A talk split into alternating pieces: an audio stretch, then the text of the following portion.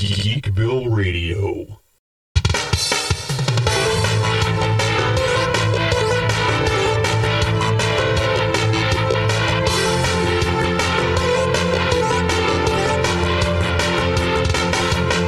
Hello, once again, all you geeks and geekettes. This is Seth, aka Xandrax, the mayor of Geekville and the host of Geekville Radio, coming at you with episode number 323. We're going to talk some MCU news, and we'll do a rundown of Ant Man 3, Ant Man and the Wasp, colon, Quantumania. Quantumania's running wild, brother. And as promised in the written review, we're going to go into a little more detail about where phase five of the MCU will go from here. But before we get to that review, we'll talk news. Harrison Ford recently commented on why he's taking the role of Thaddeus Thunderbolt Ross. Now, Thunderbolt Ross was played by the late great William Hurt, going back to the beginning of the MCU in 2008. He played General Ross in the Edward Norton Hulk film, which is still part of the MCU. Now, the character goes back before that to 2003's Hulk, the Eric Bana one, where Ross was played by Sam Elliott. But Hurt played the role up through, I believe it was Black Widow. He had a cameo there. But shortly after William Hurt's passing, Harrison Ford was announced as the latest actor to play General Ross. He'll be the third actor now playing that character on the big screen. Now, he was doing some interviews for, I believe it was 1923, the Yellowstone prequel series. And when it came to joining MCU, he just said, I, I don't know. I, I can't explain myself to myself. I just work here. I thought everybody seems to be having a great time. I watch these terrific actors having a good time. I like doing something different to whatever I've done and pleasing people with it. So I'll try a piece of that. So it does sound like he's just doing this for fun. And I think he's going to be great. I mean, he's. It's not just because I'm a Star Wars and Indiana Jones fan. I think Harrison Ford's proven himself to be, to be a great actor. That said, he was literally one of the last names on the list that I would expect to see in a Marvel movie because really outside of Star Wars and Blade Runner, he hasn't really done much sci-fi. They've usually been much more real-world roles. And I guess there was Ender's Game as well. But one of the interesting twists to the character of Ross is what Kevin Feige m- mentioned in a recent interview because the the character of Thunderbolt Ross goes back decades in the comics.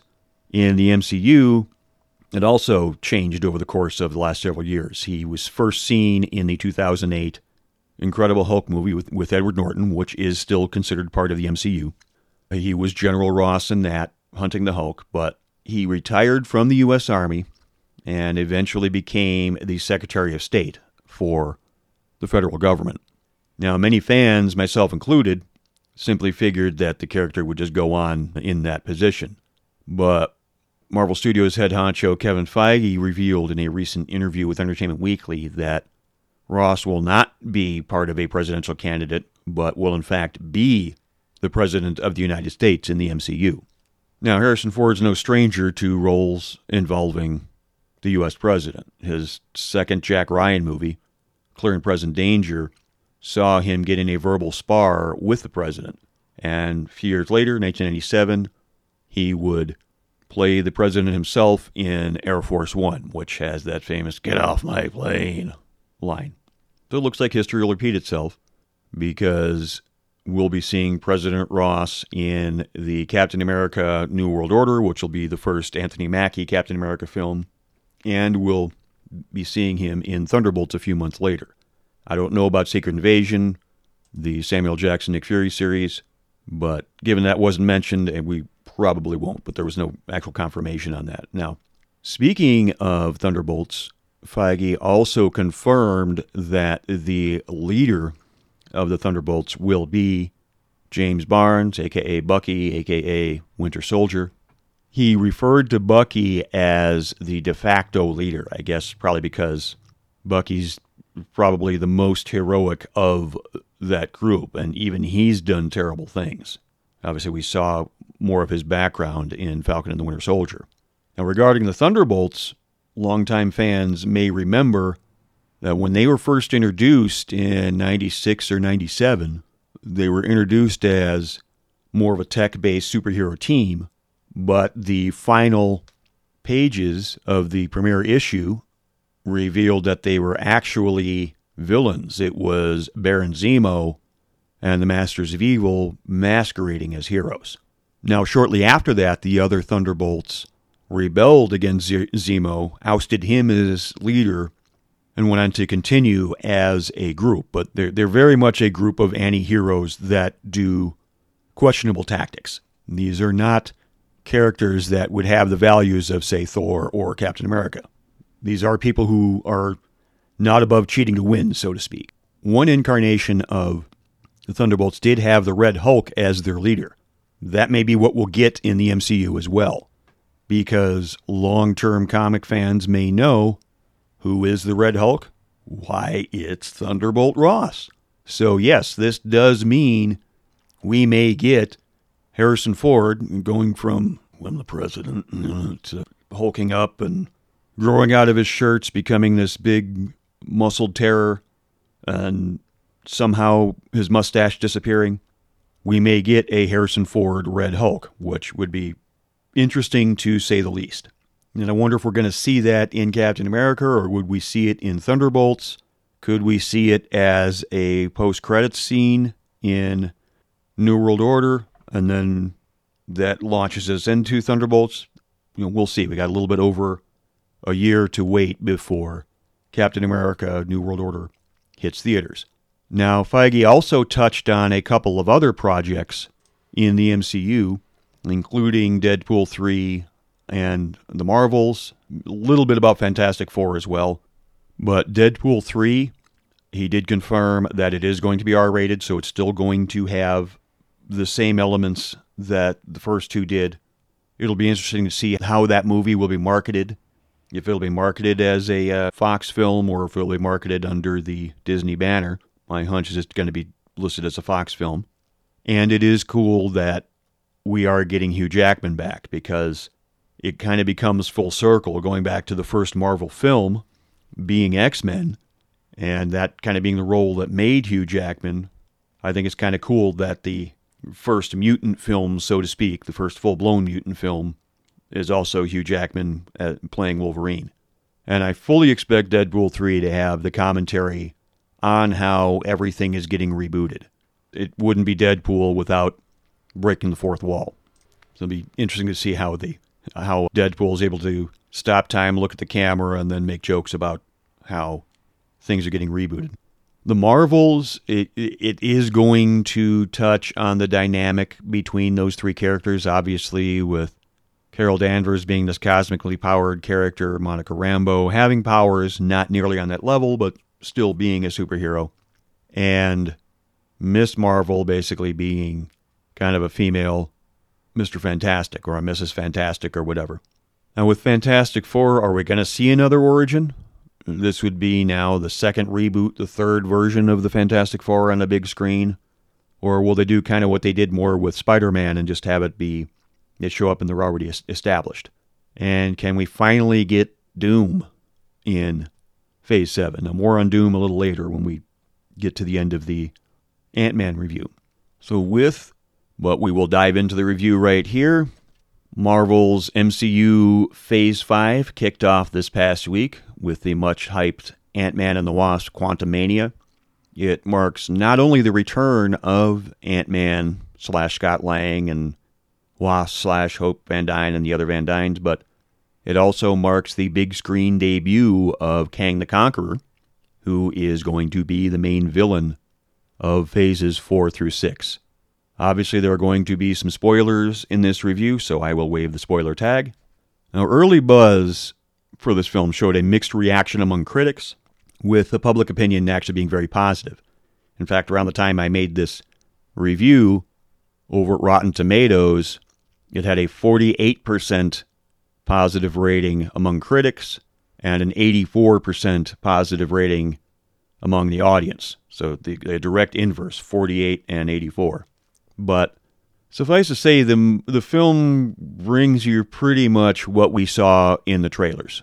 If you liked the trailers, you'll probably like the movie. Scott has a measure of celebrity status in the beginning of the film. He's even written a book about his exploits as an Avenger. Plus, he has a happy life with Hope and his daughter. You know, what could possibly go wrong? Things are so happy. Oh, man. But after getting bailed out of jail, Cassie shows her father and the Van Dynes her invention. She wants to be able to map out the quantum realm so that they wouldn't even have to go there to find out what is there. Janet, who has not spoken about the quantum realm since she returned, quickly shuts the machine down. Unfortunately, it's too late, and they all get sucked back into the quantum realm, and that's our plot establishment for the first act. And from there, they have to not only find a way to get home, but stop Kang the Conqueror from escaping because he's been building this grand army like something out of Star Wars Attack of the Clones with just all these minions he has at his disposal. Now, one thing that's very apparent with this movie is it's not nearly as funny as the first two. I'm not saying that is a bad thing.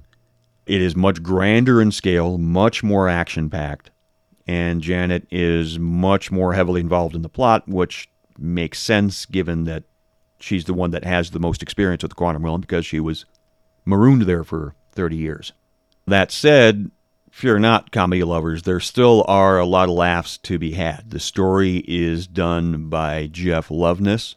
He's probably most known for episodes of Rick and Morty, which that type of humor I think fits with Ant Man very well.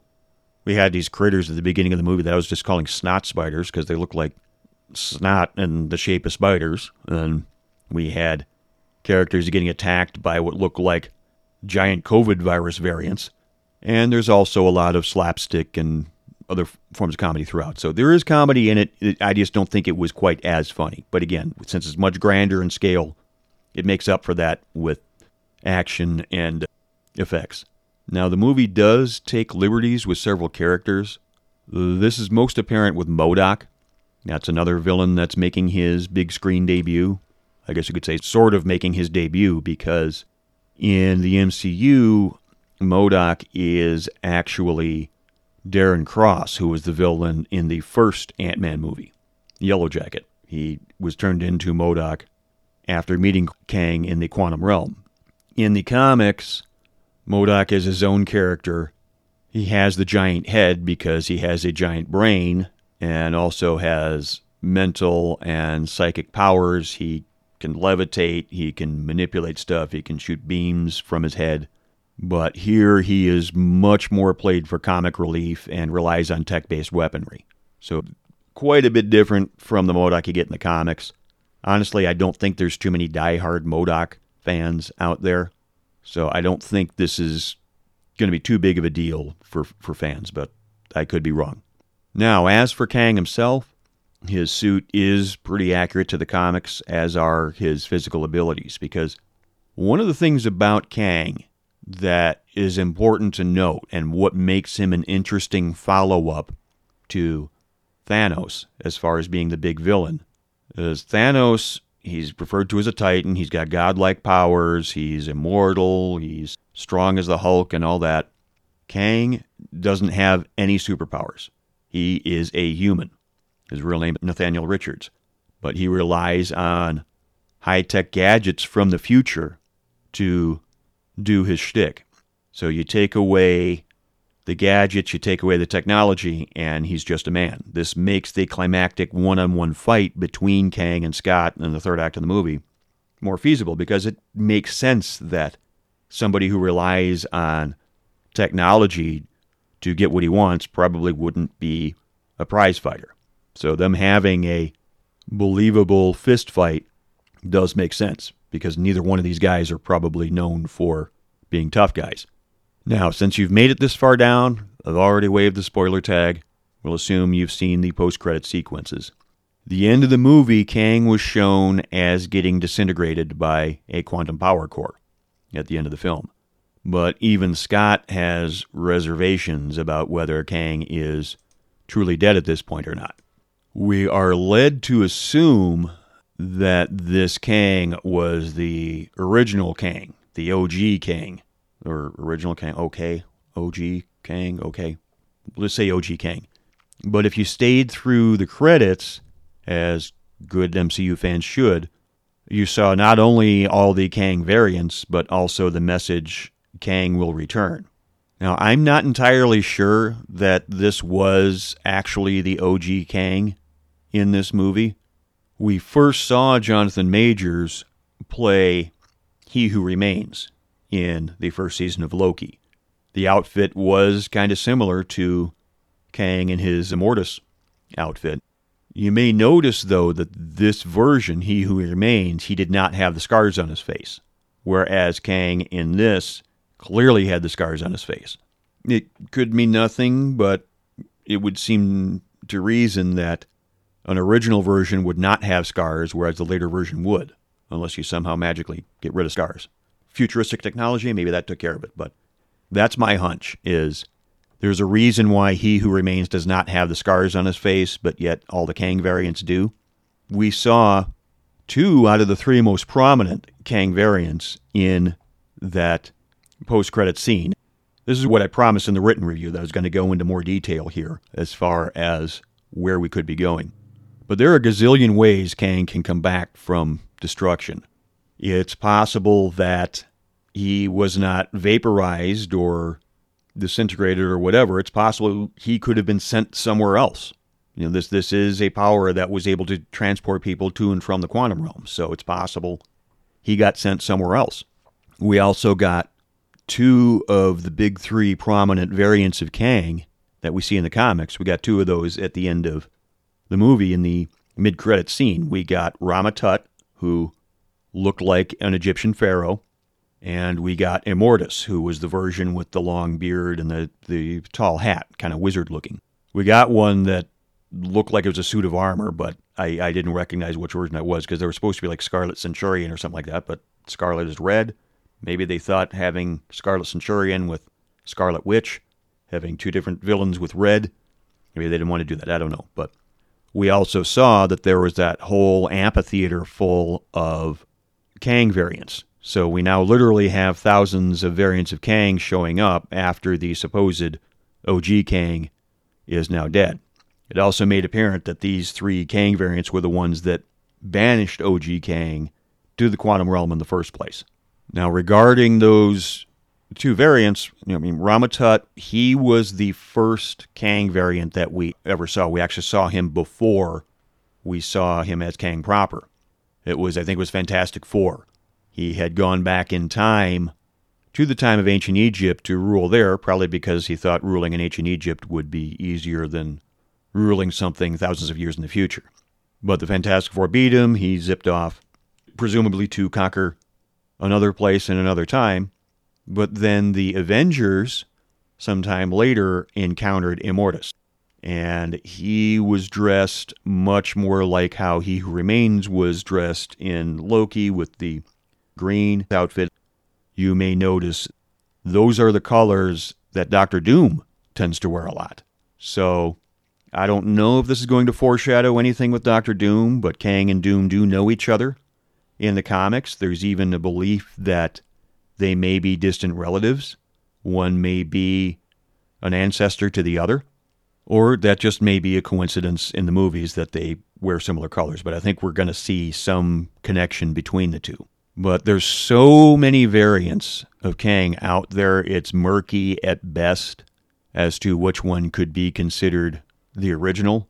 But I think we'll get a little bit more as far as Kang's background in the second season of Loki because the full post credits scene, the one we saw after all the credits were done, it simply showed Loki and Mobius watching a character named Victor Timely, give his presentation. I think it was about a time machine. And you saw on a close up that this is very clearly Jonathan Majors with a mustache. So it establishes that this is another variant of Kang. And there was a, a variant of Kang called Victor Mosley. He just wasn't around very long. I don't think I ever actually read him in any comics. I think that was something that was just done a long time ago. But that post credit scene ended simply with the words saying Kang will return I mean, obviously Kang's going to return. The next Avengers film is called The Kang Dynasty, so you can't have Kang Dynasty without a Kang, at least, if not many Kangs, a dynasty of Kangs. And it will probably also be what leads to Secret Wars, because Secret Wars will probably tie up all the multiverses into a reboot of a new MCU universe, and we'll have probably recastings of a, a, lot of the classic characters. We'll probably get a new Iron Man, new Captain America, and the, the whole nine yards, and everything can begin all over again. Because that'll be about the time they start doing remakes and reboots of stuff that they already remade and reboot 10, 10 years earlier. But alas, I shouldn't get on that soapbox because we all know what I would say and stuff like that. I don't need to say it again. But that's going to bring us to the end of this episode of Geekville Radio. Thank you, folks, for listening. If this is your first time, we can be found at geekvilleradio.com. You can respond there. We're on the social media at Geekville Radio on Facebook, Twitter, and Instagram. You can find us on the podcast platform of your choosing Apple Podcasts, Google Podcasts, Spotify, Stitcher, Amazon Music, anywhere you find great podcast or even some not so great podcasts. You can find Geekville Radio, our family shows, including Examine the Doctor, where Mark Short and I are going through the Tom Baker story, Brain of Morbius. A lot of horror tropes in that one. Train and I have Examining the Dead, where we talk horror and mysticism and such. He and I also do the Lesser Known Geek Hall of Fame, where we talk about the maybe the underappreciated heroes, characters, and movies and such in the world of geekery. We have the Nostalgia Trip, where Train and I talk about pop culture of the past. All those at geekvilleradio.com or the podcast you're choosing. Let us know what we're doing well. Let us know what you like. Let us know what you don't like. Let us know if there's something you think we could do better. I always appreciate feedback, especially when it's genuine. So the only thing I ask is just be honest. So with that, I'm going to power down studios here at Geekville Radio. Talk to you folks again next time. Geekville Radio is not sponsored or endorsed by any product or company unless specifically stated. The views expressed by the hosts and or guests are purely their own and do not represent the views of geekvilleradio.com, a1-wrestling.com, or any affiliates.